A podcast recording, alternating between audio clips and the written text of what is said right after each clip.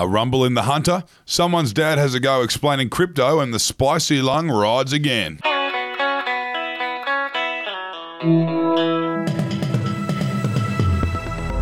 Good morning, it's the 25th of May. My name is Errol Parker, and welcome to your daily Betoota. And I'm Clancy Overell. Great to be with you, and thank you for tuning in via Spotify or the wireless or wherever you are listening in the world.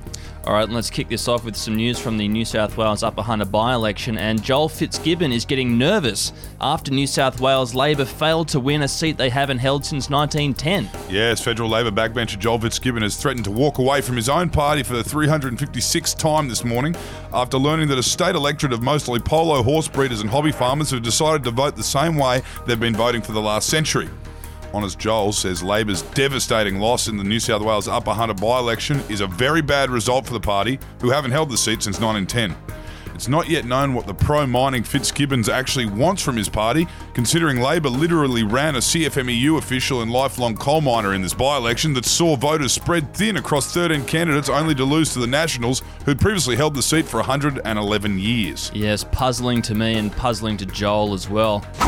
And moving on to things that Joel also does not understand, uh, Boomer Journo pens unbiased opinion piece about all this cryptocurrency stuff that terrifies him. A local multi property owning older Australian has today dealt the world of digital currencies a damning blow. Writing for our town's very own Betoota Bugle, the last News Corp masthead for the Channel Country, editor Ian Foster explained that cryptocurrency is a fad and potentially even a scam. The veteran journo who publishes his odd opinion piece for the Bugle in between nationwide syndicated stories and local court reports has written a gloating piece about this recent digital currency crash. I tend to agree with him. Uh, you can't live inside a Bitcoin. That's that's only true. Yeah, well, the smart money is always in real estate. Moving on to the last story, the Prime Minister says Melbourne's outbreak would be way worse if he hadn't jabbed 1.6% of Victorian adults. Yes, after months of stoking fears around vaccinations, until enough vaccinations arrive for him to not have to delay their rollout, the Prime Minister is back to patting himself on the back today for his incredible efforts in vaccinating 3.6 million people in the same amount of time that America managed to vaccinate 129 million people. This comes as four confirmed cases of COVID 19 are being investigated across Melbourne's north, according to Victorian contact tracing authorities. Morrison says we're starting to see the fruits of his hard work. Imagine how bad this could have been, he said. This outbreak, that will almost definitely shut down all the state borders to Victoria for the next fortnight and ruin all domestic tourism and business, would be so much worse if we hadn't started immunising when we did. Yeah, well, hopefully Scott Morrison uses his crystal ball for other things. Maybe you could tell me what this week's Powerball numbers are going to be.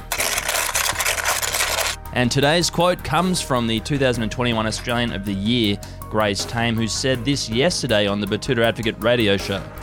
I don't, I don't think it's so much uh, getting a photo with Albanese. It's more so delivering that speech next to the Prime Minister, who was visibly uncomfortable uh, during the Australian of the Year ceremony. Do you know what he said to me right after I finished that speech and we were in front of a wall of media? I shit you not. He, he leant over and right in my ear, he goes, Well, gee, I bet it felt good to get that out. And yesterday, during question time, the Shadow Minister for Women and Education, Tanya Plibersek, asked the Prime Minister if that was what he said. He said, yeah, pretty much, and thought nothing was wrong with it. Yeah, we'll just give it a few days and he'll probably backflip on that too. And that's all we have time for today. If you haven't checked out our interview with Grace Tame yet, uh, it's uh, probably worth a listen, I'd say. Yeah, yeah, not a bad yarn, that one. Anyway, hooroo, thank you for tuning in.